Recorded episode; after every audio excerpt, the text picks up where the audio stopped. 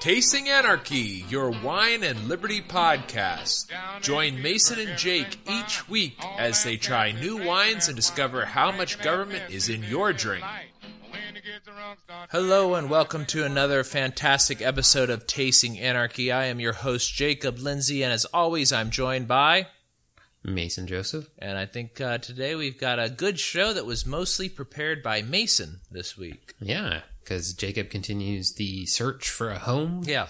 Um, and uh, we'll regale people with successes and failures of that another time. Yeah. Jacob's feeling slightly under the weather. We jabbered about normal life stuff longer than we intended. Uh, so we are not necessarily doing a truncated show, but we are doing a let's stick on time show. Yeah, yeah, I think that's a good idea. So, um, we'll lead in with my wine. We'll do my article, and then we'll do your wine, so it relates better to your article. Yeah, that's a good idea. Okay, so I have uh, Valencio or Vinicola, yeah, Vinicola Solar uh, Futin. Uh, it's uh, the producer. It's a Mexican wine producer out of Baja California. It's I either have the 2016 or 2017. I can't figure out which one I have. O positive. Um, it's a 50-50 blend Cab Cabernet Sauvignon and Syrah. Um, 13.8% alcohol ABV. I got it as part of the last of this year's Gold Medal Wine Club pack my wife got for me for my birthday in 2019. Uh, so this came in late December, uh, which was really weird about their wine club. Like, it wasn't like consistent. Like, you get it, you know, the the third month of the quarter or whatever. Like, it kind of varied. Uh, but this wine, when I first opened it, tasted a little off. Okay. Like something was weird about it.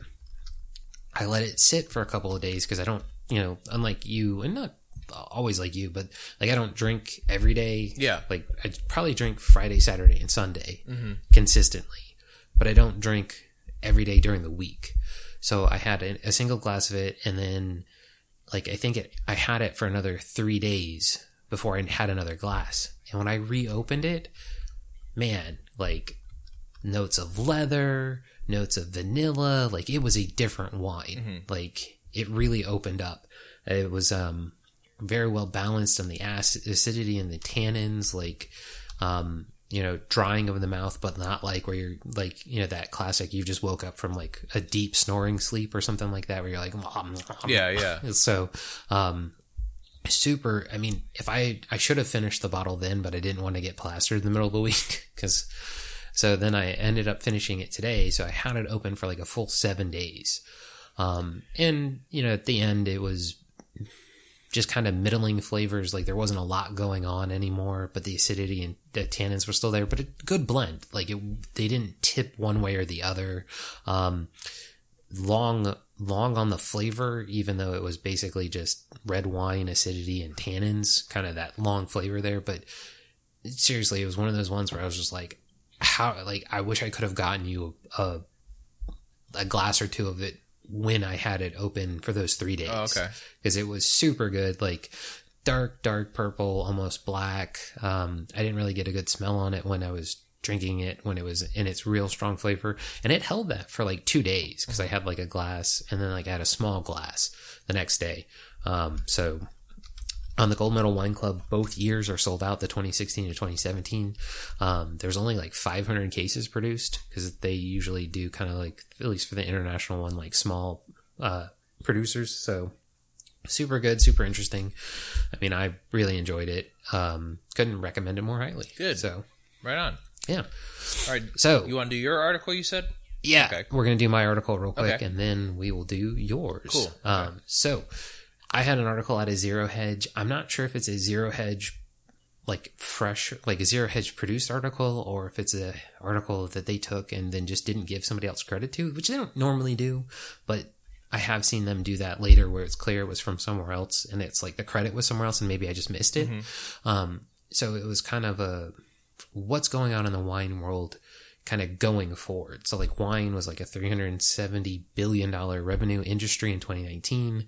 Um, it's expected to grow pretty substantially in the uh, next decade, but maybe not in the same way as it has in the past. So apparently Spain is the largest exporter of wine. Germany is the largest importer.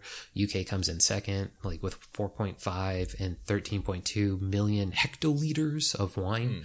But, you know, the US is the largest consumer. Now we are also like the third largest population in the world. Yeah. And like the overall richest population.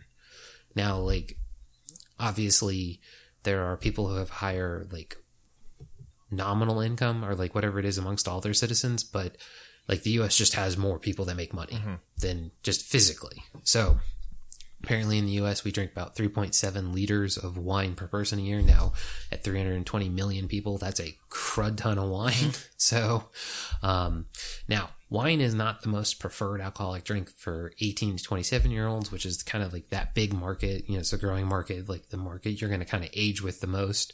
Um, they're really into liquor. So how is the wine industry going to change to suit their demands? And some of it could be done through marketing where they talk about the sustainability of the vineyard. So like, um, True Vineyards where they're doing the biodynamic, Yeah. you know, promoting that uh, sustainability, but also a smaller serving size because you know wine is steeped in tradition in the bottle and everything like that, and a lot of these other places weren't willing to change. But if they don't have like a strong market, then they're gonna probably have to change. And then also portability. Like I think a wine bottle is pretty portable, but given that you have to have a special tool to open a lot of them, you know, Yeah. wine uh, uh, corkscrew, um, it does kind of make it a little difficult there. Plus, you can't like, well, you can just drink from the wine bottle, but.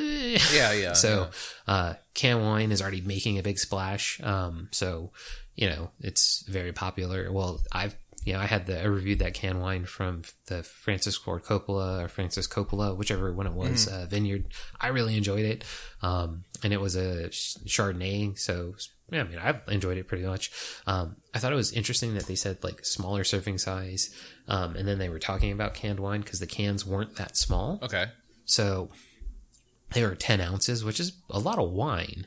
Um, at least, you know, I don't think of a wine as a 10 ounce thing. Usually I think of it as an 8 ounce, but Yeah. maybe I'm off on the size there. Okay. Um, but also the wine industry is being threatened, as you and I both know, and most um, intoxicants are being threatened by the cannabis industry. Right. So, you know, there are people who are apparently de-alcoholing wine and infusing it with cannabis instead Huh. which I thought sounded like you know something we got to get a hold of. Yeah, and, yeah. I'd be interested in. Uh, review, um, and then they you know, but technology as usual is kind of um, making its way into the industry, and I think this is kind of a central bank led thing Mhm. where. Silicon Valley is finally taking notice of the wine world. So drones are helping with field management and, you know, all this stuff to try to make, um, like review the vineyards and stuff like that. Um, you know, so like Rowdy might be able to like somehow get a drone to monitor the vineyard that he could control from his house instead of being at the vineyard. Right. You know, right. like stuff like that where it's, you know, kind of cool things like that, but also like big tech's coming in. So, you know, it's like John Deere, like is making, you know, John Deere, like they apparently their tractors now are so complicated. You can't repair them on your own. And like kind of that right to repair, you're not even able to do it. So people are kind of like fighting back against that tech, but like there's also new tech to help in the harvesting, sorting, and filtration. Um, so yeah, there's just a lot of technology coming into it. But then also there's new technology coming into the um, like the consumer space. So like smart decanters. So apparently, like, and this is something that you and I don't do, but like we don't really decant wine. Yeah. And you know, I don't know many people who do. Actually, I don't really know anybody who does. Um, that I actively know. So, you know, decanting apparently can take up to three hours. Well, some of these smart decanters can drop that into like a minute Okay. or a couple minutes. So, I mean, that's pretty cool. Yeah. And then, um, you know, some are predicting that glass bottles could be replaced with edible uh, bottles made of sugar substitutes or other compostable non-plastic bottles, which, you know, both you and I would be like, well, who's who's demanding this? Yeah. You know, it would be different. Like, and it's zero hedge if they're producing it. You know, they kind of do focus on free market kind of thought processes. Um, but then also apparently like QR codes could replace labels, which both you and I know wouldn't happen because the federal regulations on labeling wouldn't allow it.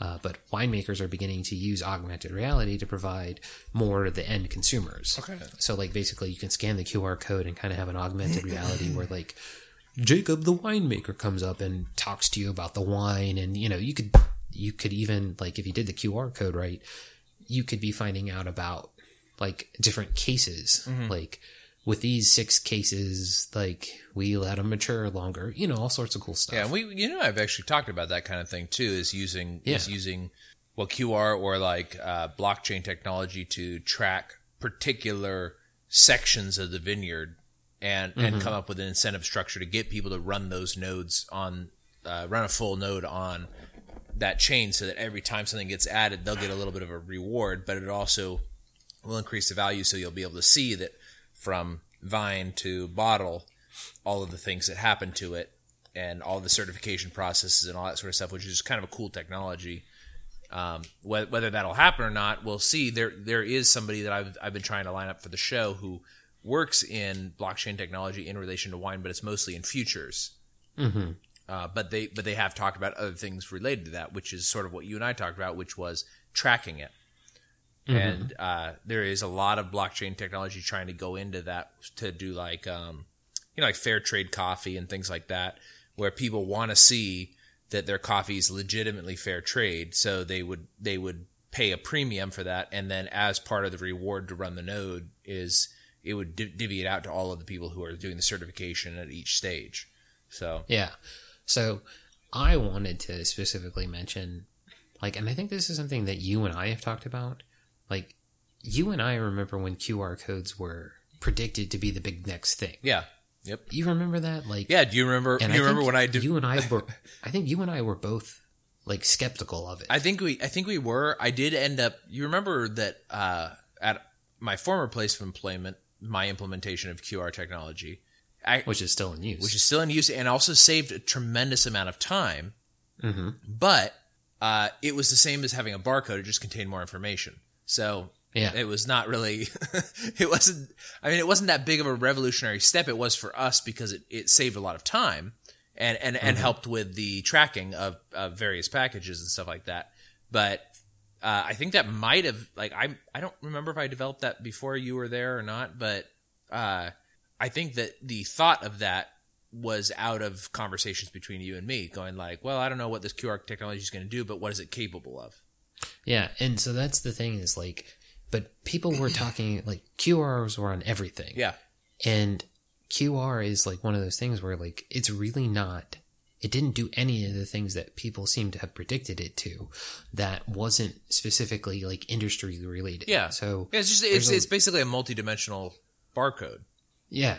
But like as you and I both know, like there's a lot of stuff that goes on the back end of businesses like um so like last in first or last in first out inventory management systems Yeah. and like all these complex inventory management systems that QR codes actually really can be effective for helping because as you said they're multi-dimensional um codes Yeah. as opposed to like a standard barcode but like the idea that like people are dying to scan a barcode on their like a QR code on their wine bottle Yeah. like uh, there are a couple articles that I'd seen in you know the last couple of years where people are just like lambasting like oh the QR code revolution Right, and yeah, like yeah.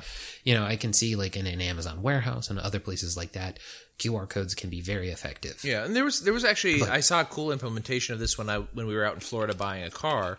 Is a lot of the cars had some information on them, and then they would have they had a little QR code on the bottom that said, "Hey, if you want more information, scan this." yeah And See that Yeah. that that is a cool implementation, and that's the thing is like, you know, I don't, you know, I was kind of lambasting this, but maybe there is more to it because we went to the zoo yesterday because it was seventy degrees in Virginia or in Norfolk, oh, nice, and it was like and no humidity. mm, that's Like, really nice. It was awesome. So we went to the zoo, and a lot of the zoo exhibits are now have a AR augmented reality huh? um like experience. That's interesting. and guess who helped them do the augmented reality experience? I don't know who. Your old stomping grounds, ECPI. Oh, really? Oh, that's kind of cool. Yeah.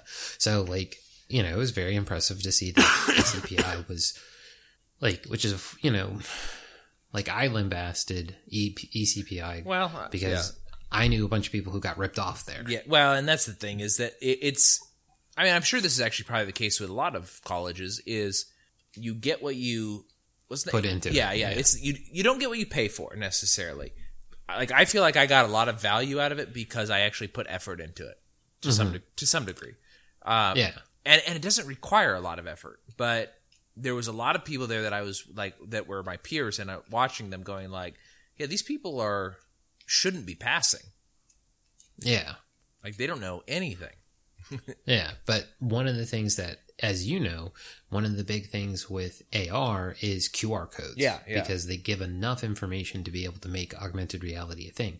Now, like Magic Leap, which is this augmented reality device that is so supposed to be like revolutionary and like, you know, they barely sold any of them, Mm-hmm. but they also say like, you know, we didn't expect to sell much with the first one, but they, you know, huge amount of funding dumped into them. Yeah. So like augmented reality is one of those things that like also people were predicting was going to do like all this stuff and the like you know very quickly and it hasn't yet. Yeah. But like if the zoo is getting into this with ECPI, you know, it's not like it was, you know, augmented reality helped and sponsored by like Old Dominion University or the University of um, Virginia, Charlotte, you know, like a like a big a big university. Like ECPI is big, but it's not like a Yeah, You know it's what I a mean, it's like a private college. It's it's Yeah. a for profit private college. So it Exactly, uh, so- and I, I guess it's a university now because they offer higher degrees. But yeah. um, So Yeah, I mean- it was just it was just kind of super interesting to me to see that kind of go like, okay, maybe there is more to this idea of a QR code kind of driven future. But then again, like, you know, who knows? Yeah. So it's just is an interesting article that I really enjoyed reading. Um, I think some edits have been done to the article because I think there's less information than there was originally, but maybe I'm also just not as stressed out when I was reading it because I was super stressed out the first time I read it because it came out on the second of uh, January, so I was super stressed at yeah, that time. yeah, yeah. I'm sure. But like, I wasn't. Su- I mean, like I was stressed, but I wasn't as stressed as I have been in the past. Okay. So you know, just it was one of those things where it's like, okay, like. Yeah, I'm a little more uh, than I have been, but not not the end of the world, yeah, sort of yeah. thing. January, But January first is hard. Is a well in that industry is is difficult. Yeah. you know some things that like I thought was kind of interesting about this article was um when they well I don't know that they brought it in because I just kind of skimmed over it and then listened to your recap. But uh, do they get too much into like how the tariffs are going to be impacting? Uh, No, it was it wasn't it didn't really focus on any one country Okay. or any one um like vineyard or anything like that. It was really just kind of hey, you know, here's the kind of you know, we did an article recently, Yeah. a different article um about the future of wine and stuff like that and I had already read this article at that point. I was kind of, you know, I wish we had more time to say compare and contrast the two articles and kind of go over like the different predictive futures, but this was much more like technical.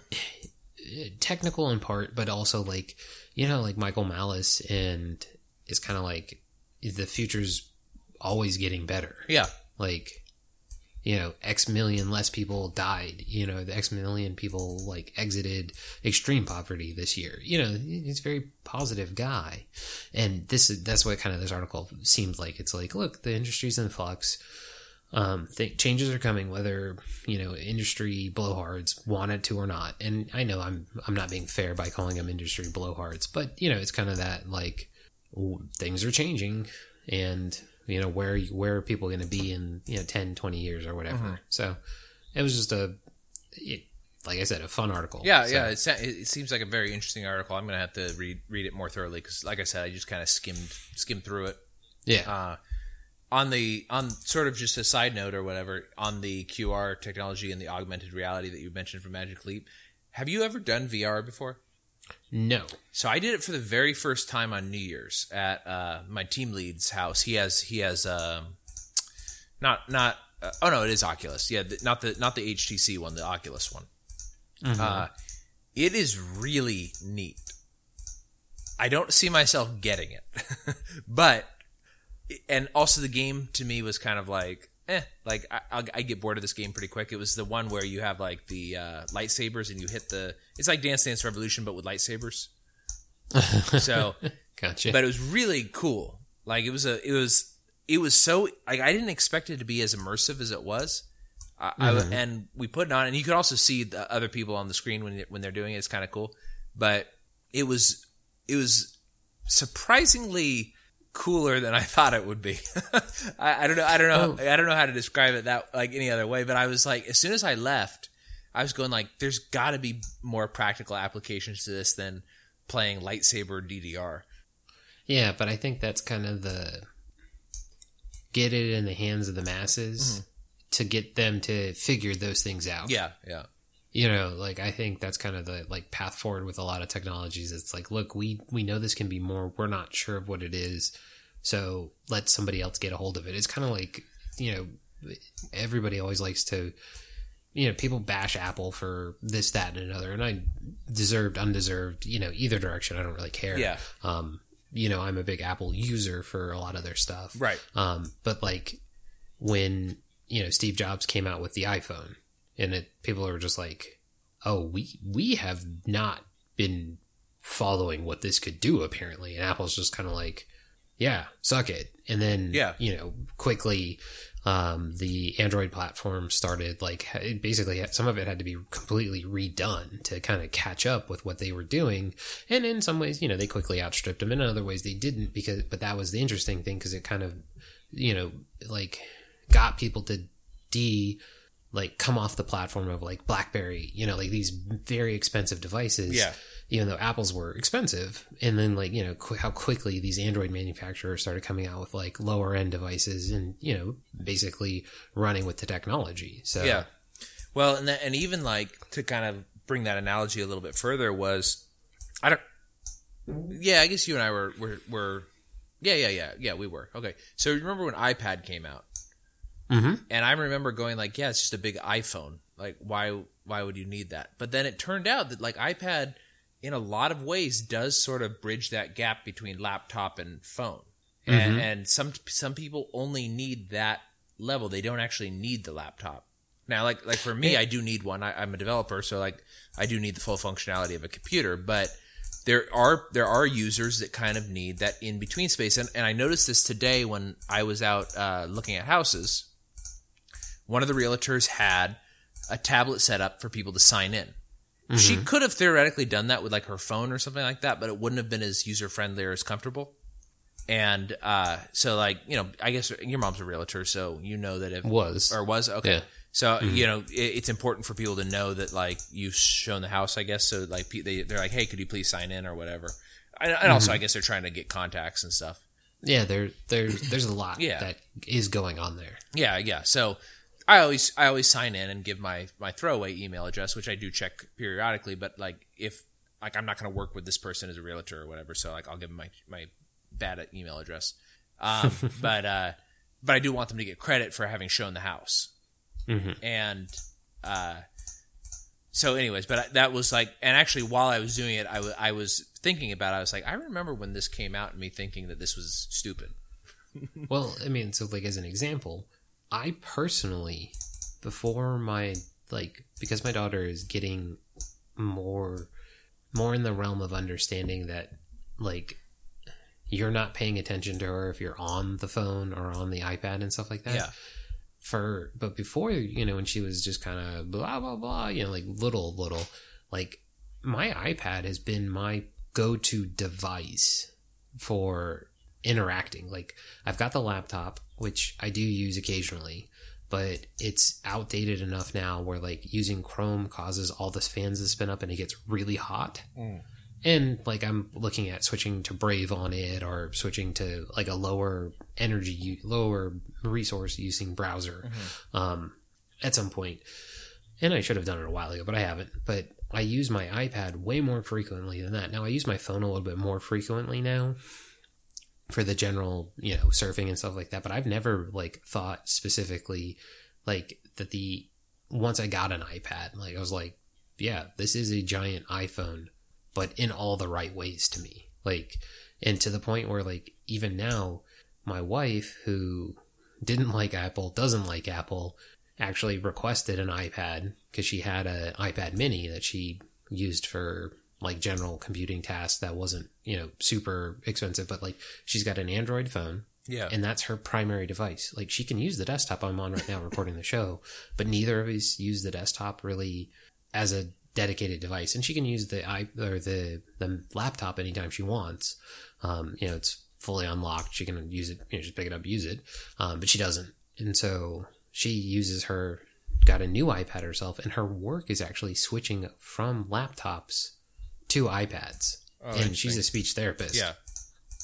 And like she's got like a laptop right now that's on Windows 7 that is a Toshiba that has like the full like signable screen and all that stuff and you know they're switching to iPads. So like it's really interesting that like how long that took to get out there and people were kind of like, "Oh, the iPad's done." You, I mean, do you remember seeing articles about that Yeah. like Yeah. in the last couple of years people were like oh you know look at all this like fall in sales of ipads but like now big businesses and small businesses are kind of like yeah well we're at the point where we can actually replace a computer with this Yeah. Well, and they do. They do. reasonably Yeah. for most of our users Right, and they they do they fill they fill a they fill a gap. They do. I mean, there is a big difference between a smartphone and a laptop, Mhm. and there and sometimes you just don't need that big step. You you just need something kind of in between.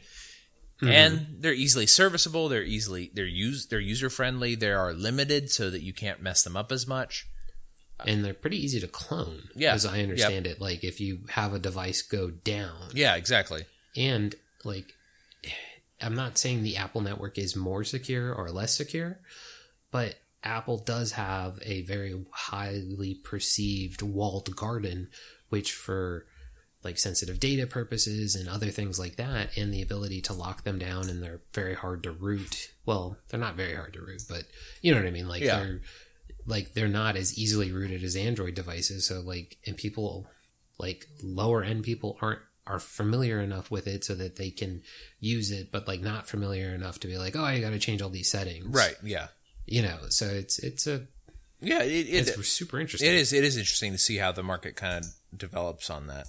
Um, we're going to get a bunch of pushback from people because our audience is largely anarchists, and Apple and uh, well, Google in particular, Apple less so, I would imagine, are well, maybe, maybe they are. I don't know. They're very hated because they're very they sell information to the government. I guess. Although, I, I, Yeah. from what I understand, Apple has been a little bit more resistant on that than Google. I- Google's just kind of like underst- whatever.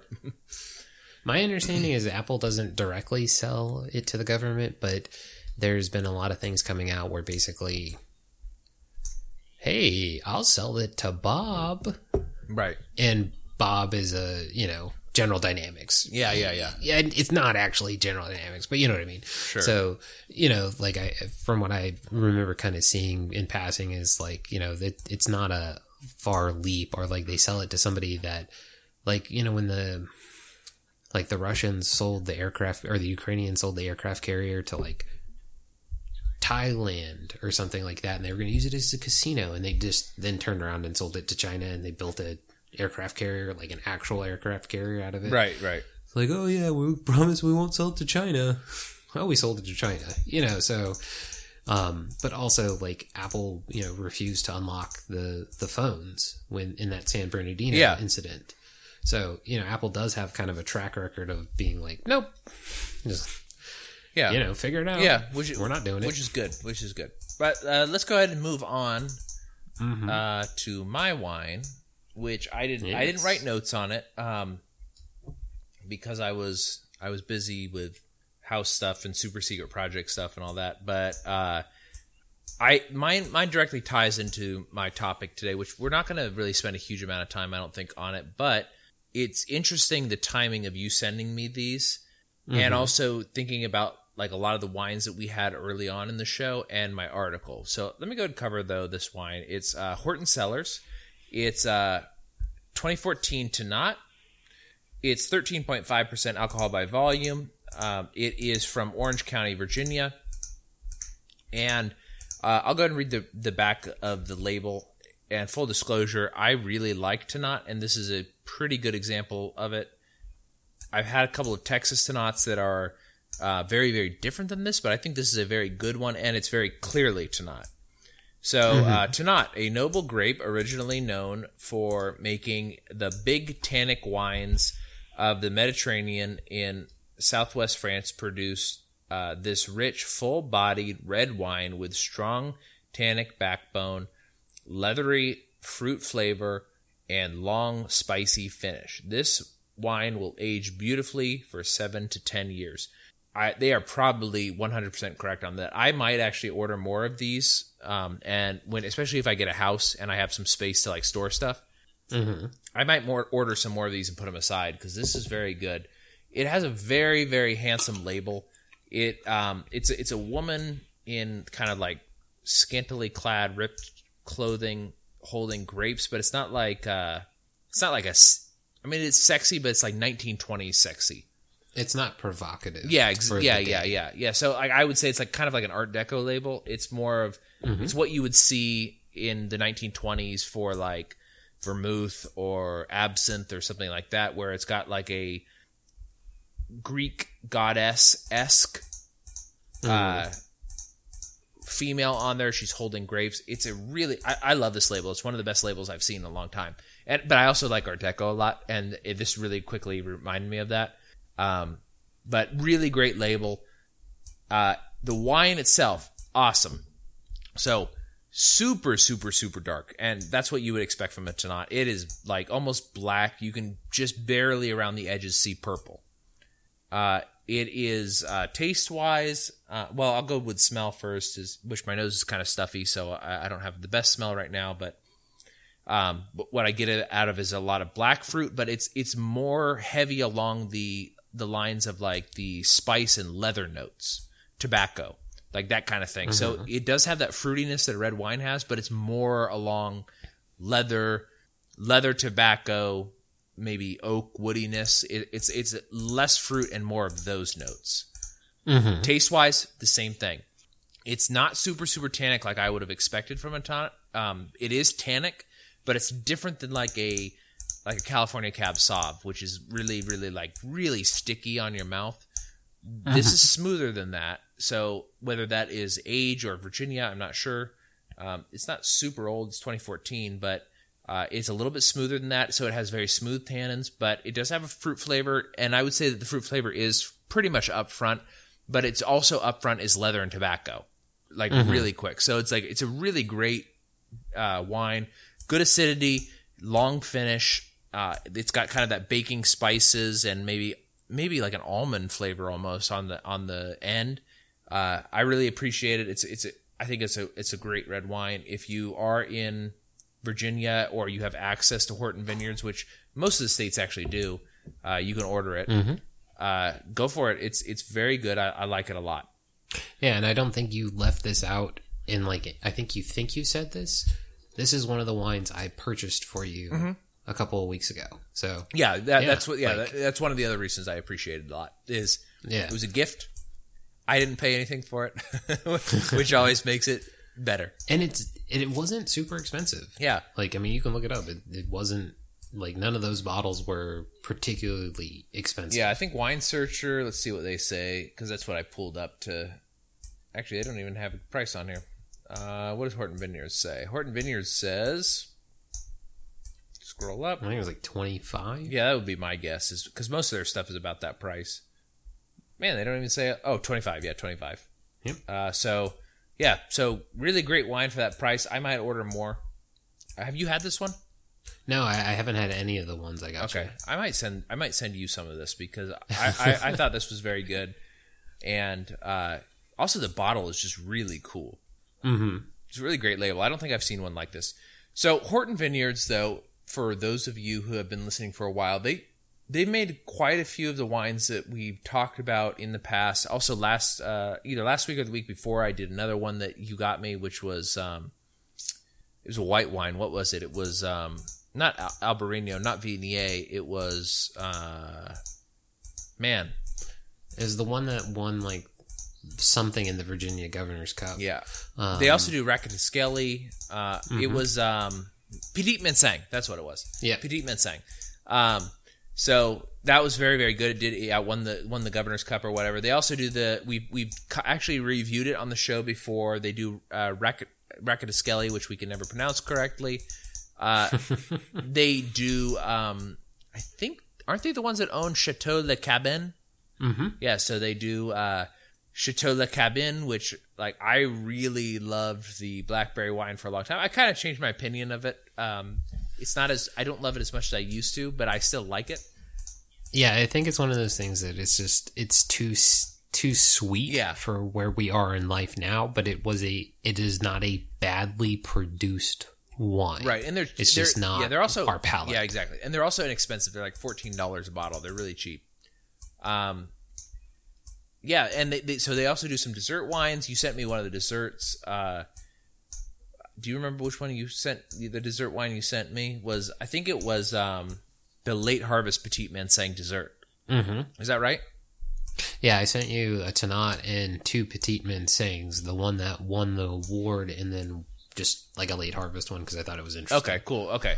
I haven't had that one yet. It's in the fridge still, actually, uh, and I might open that up and share it with my wife at some point. Maybe, maybe that'll be our our closing on a house uh, wine. Yeah, That'd be actually. I'm going to save it for that. That's that would be a cool thing to save it for. yeah. Um, so, anyways, they've they've uh, they've been part of the show for a while, and it's it's a great vineyard. They're they're very prominent in Virginia. The and and this is the bad news, I guess, is uh, the uh, the founder of Horton Vineyards, uh, Dennis Horton, has died at age seventy three. Uh, good life, but he's been very instrumental in Virginia wine uh, for quite a long time. well, he died in 2018. He did. Yeah, this article is from 627 2018. Oh my gosh! I wonder why it popped up on my phone as like something recent. I didn't even look at that. I I I, I thought he was alive still. I thought it happened in November. I think we actually may have mentioned that he passed in at the time. Man, maybe maybe he's not as important to me as I thought. I I don't I don't actually know a lot about him, but I thought the article was very good. Yeah, the Um, article is very good. I, I th- and this is the thing is like even if he, it's not that he's not important, but like his importance has grown in your mind, Mm-hmm. And you're now hearing about his passing. And hey, he's very important to Virginia wine, which I think is actually very important to Texas wine. Yeah, I think so. Like an area that has tried for 400 years to grow wine is finally doing a good job of it, which kind of like hints that Texas, who's been trying for a very long time, should also keep at it because it's not, Yeah, you know, exactly. It's not the, yeah. well, and, and, there's a he was a very important thing in it. Yeah, so. he was. He was. He was a big deal. He he kind of pioneered. Um, well, he pioneered actually a, a lot of grapes that uh, we don't. You know, so Viognier is actually a very popular grape, and that and that's one he pioneered in Virginia too, and helped discover that that actually grows really well there.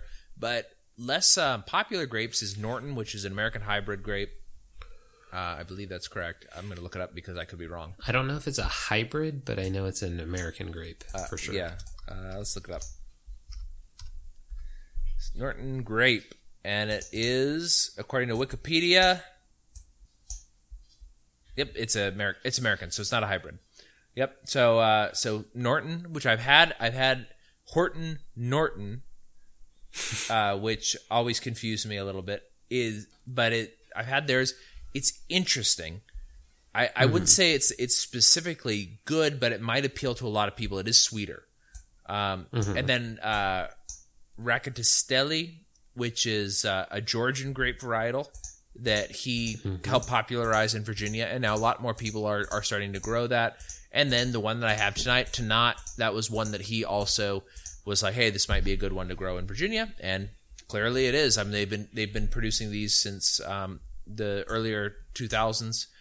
Uh, he really became instrumental in Virginia in the 90s when there was not well even in California through the 90s there was there was producers coming out of California and they were producing good stuff but it was still kind of early on like I, th- I think people forget how young the American wine industry as far as like good wine is is we it wasn't it was this like late 70s when California started outperforming France Well, I think it's. I think there's a. There was good wine in America. what I think is people finally were willing to admit it. Okay. The the preponderance of the preponderance of evidence was too high for them to continue to sweep it under the rug. Mhm. So, like, I think, but I think you're right. Like, there was a turn in the '70s to producing, like, trying. Yeah, yeah. Like people actually going, no, I don't, I don't care about tradition. I'm going to try, and if I make a good wine, great. If I don't, hey, I try Mm-hmm. Yeah, and I think he was kind of instrumental in that is is bringing Virginia into uh, the forefront. And uh, I mean, like there is outstanding wine coming out of Virginia and outstanding wine coming out of Horton Cellars. Uh, this Tonada is very good. I think that that I actually, you know, like I said, the Chateau, Chateau La Cabin is kind of silly, but it's also I like it still. It's it it's silly in a good way. And um, they also do a Cab Franc that's pretty good. Their Norton is interesting, so I would recommend trying that. Uh, man, we did we've done their Viognier, I think. If we would if we go back and look at our episodes, I think we I think I've done it. I think both of us have done it independently. yeah, that could be. And and I think that's a good representation of uh, Virginia Viognier. So, uh, well, I mean, now I feel weird about this being such an old article, and I feel like I kind of have to like save face somehow. But There's nothing to save face about. Like that's the thing is like, and I think that's kind of a like.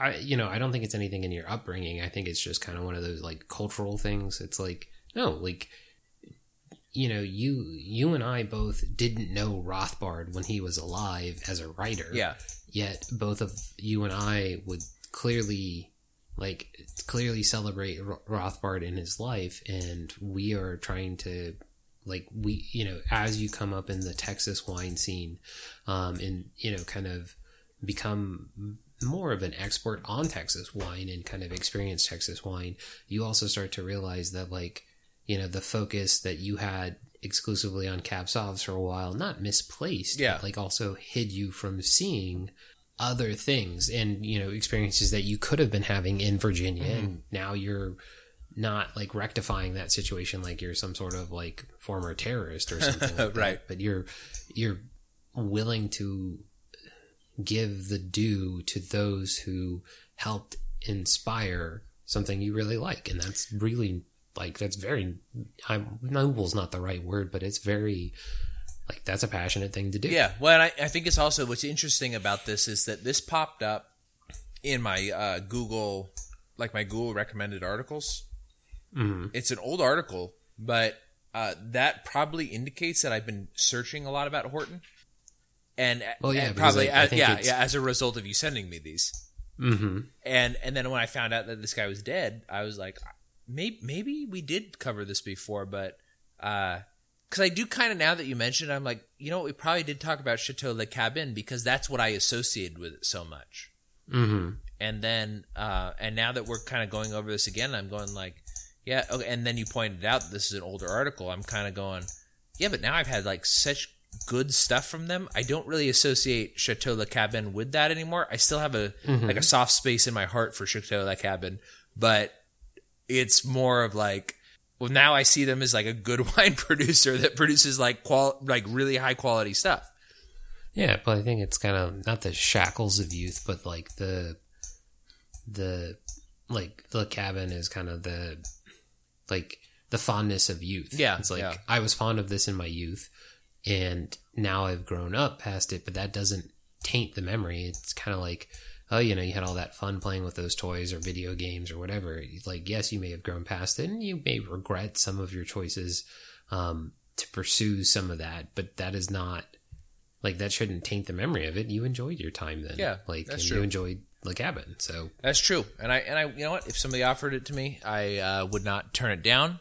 And I might even bottle, buy another bottle of it myself. Like it's not it's not very expensive, and I and it's one of those ones where I'm like, I kind of want people to try it just to see what it's like. It's it's interesting. yeah. And and that's the thing is like I personally would not, Yeah. but I also didn't drink it the same way you did. That's true. And you know, it was one of the first wines that you know we did freak show the first time, and but like you know you like we independently were drinking wine from each other, and that was one of the ones you wanted to share with me. Yeah. and like I enjoyed the experience of sharing the wine with you. I didn't enjoy the wine as much as you did or had. Um, but you know, it's still like time with my best friend. Yeah, so like, that's true. yeah, Yeah. it's good. Uh, one more thing, I think, before we close out, that I wanted to I wanted to talk about. So, uh, let's go ahead and put uh, Horton aside. So, Mm-hmm. rest in peace. One and a half years later, uh, Dennis, Dennis, Dennis Horton. Horton. from Horton Vineyards. We're going to continue to buy the wine that uh, he inspired and that he helped produce, and we're also Yeah, going to especially- continue drinking Virginia wine because Virginia produces outstanding wine. One thing that I thought was interesting from this article is that he was very uh, skeptical of Cab Franc at first. And I think Virginia produces some of the best Cab Franc in the country. Now, he he admitted later on he was like, "Well, you know what? I guess we do produce it well." But uh, that was not one of the wine one of the wine grapes that he thought was going to do well in Virginia, and it's one of the ones that I think does best in Virginia. That isn't, yeah. Like I, I didn't. I read that in the article, and I thought that was really interesting. Yeah. Um, and, but I also didn't like. I don't know, and I'm not saying like you did. Like, I don't know when you had all this Cab Franc in Virginia. Like, I've had Cab Franc from Virginia, and I like it a lot, and I I do very much enjoy Cab Franc. But like, you have a much bigger breadth of knowledge on Cab Franc from Virginia than I do, and I'm kind of like, when did Jacob drink all this? Well, I, I've actually a lot of it was here in in Texas. Is that whenever one co- I get one, whenever I have exposure to it, I drink it. But then I also had like everybody who went to that big wine tasting event um, in DC that I went to. All the Virginia producers brought Cab Franc, and Oh, yeah, and all of it was very Yeah. good. Now. It's also very, very different though than the Finger Lakes, which I also really like the Finger Lakes Cab Franc, and they're just so different from each other. The Cab Franc, Mm-hmm. it's, it's kind of along the same lines as Pinot Noir, where although it's a little bit more bold and flavorful, I think. So I think you you Mm-hmm. would appreciate it more. Um, but it is also kind of a little bit of a ghost where it does very much express where it's from. Like Cab Franc from Texas, I have not had one that I thought was very good yet. I, I've had I've had two from the same vineyard, which I think I did a mini episode on it, where the the reserve was better than the regular Cab Franc, but neither one of them was particularly great. Uh, I've had uh, some Cab Francs from Walla Walla in Washington, same sort of deal where they're just to me, I might as well drink a Cab Sauv. They're just v- super aggressive reds. And then I've had a couple from uh, California.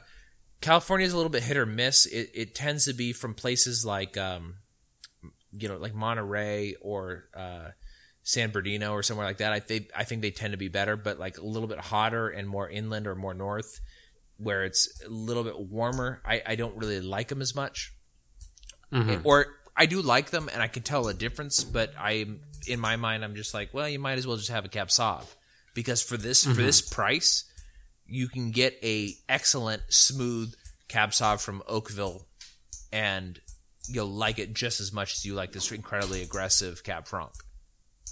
Makes sense. Yeah. So, or you can get like a really freaking cheap Cab Franc from Loire for like fifteen bucks or whatever, and it's one of the best Cab Francs you've ever had.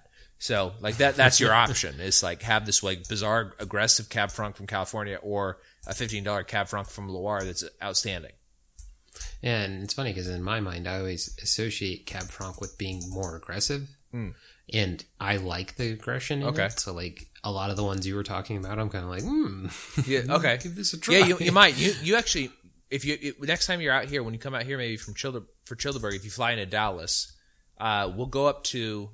There's a pretty good wine bar up here. Um, we can go up to there. They have a lot of Walla Walla wines on tap, Mm-hmm. so we can have a, we can do like a little mini wine tasting or something like that, and try a couple of different things. It's it's, it's Well, a pretty cool place. It's it's called like Corked or Yeah. something like that.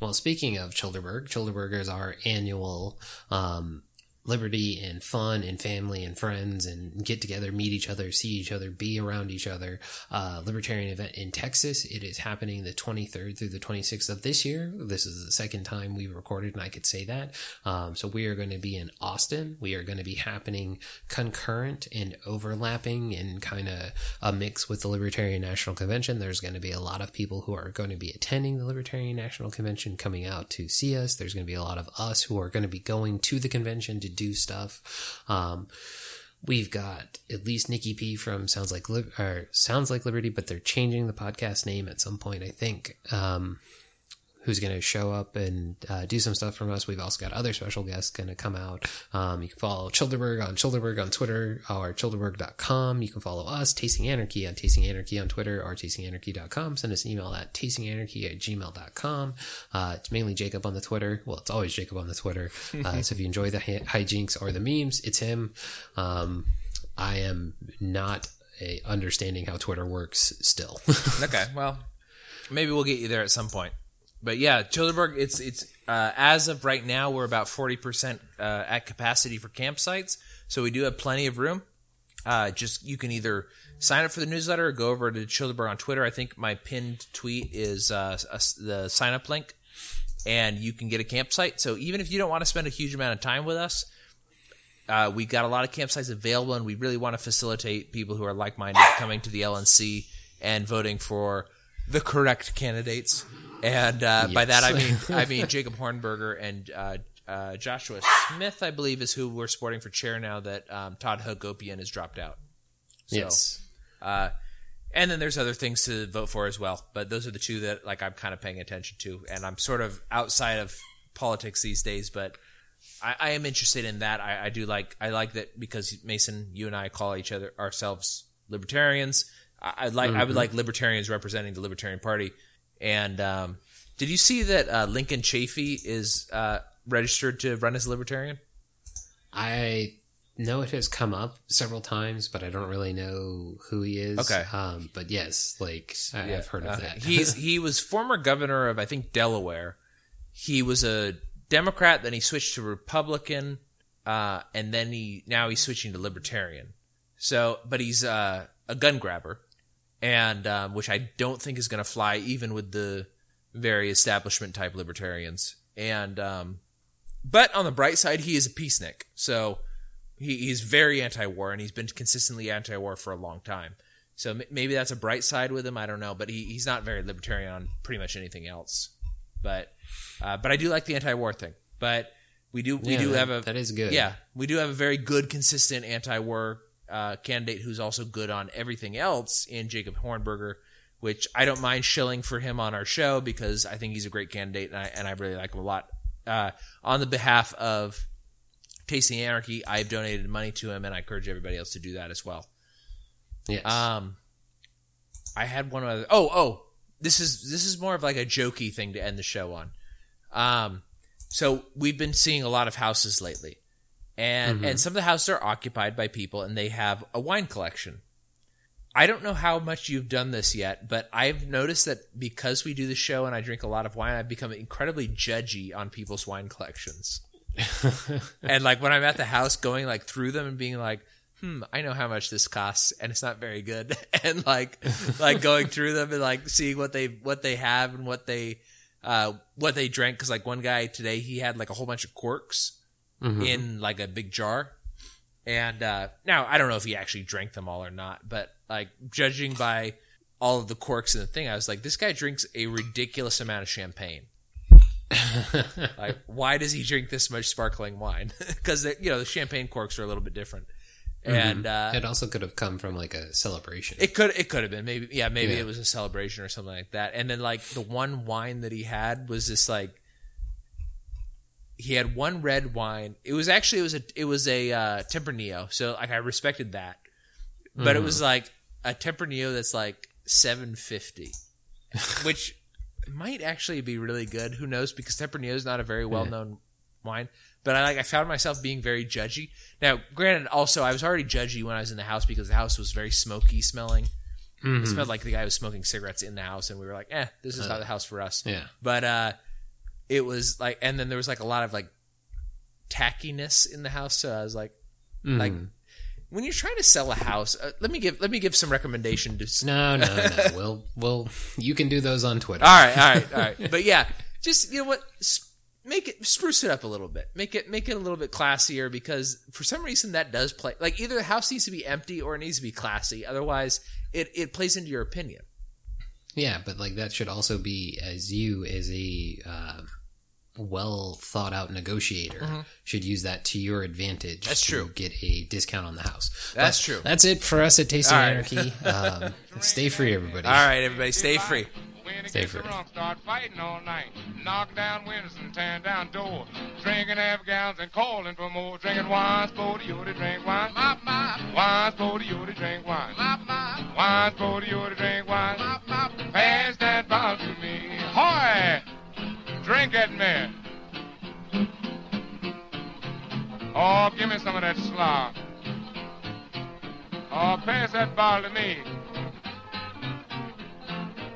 If you want to get along in Peterstown, buy some wine and pass it around. Age runs up to 49. All them cats, they love sweet wine. Drinking wine, sporty, you to drink wine. Wine, sporty, you to drink wine. Wine, sporty, you to drink wine. Pass that bottle to me. Hoy! Wine, wine, wine. Elderberry. Wine, wine, wine. Cherry, cherry. Wine, wine, wine. Blackberry. Wine, wine, wine. Port and sherry. Wine, wine, wine. Oh, pass that bottle to me.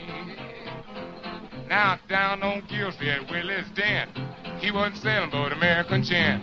One soldier wanted a bottle of wine. He hipped that cat for a dollar and a dime. A drinking wine, forty, you to drink wine. Wine, forty, you to drink wine. Wine, forty, you to drink wine. Pass that bottle to me. I got a nickel, have you got a dime? Let's get together and get some wine.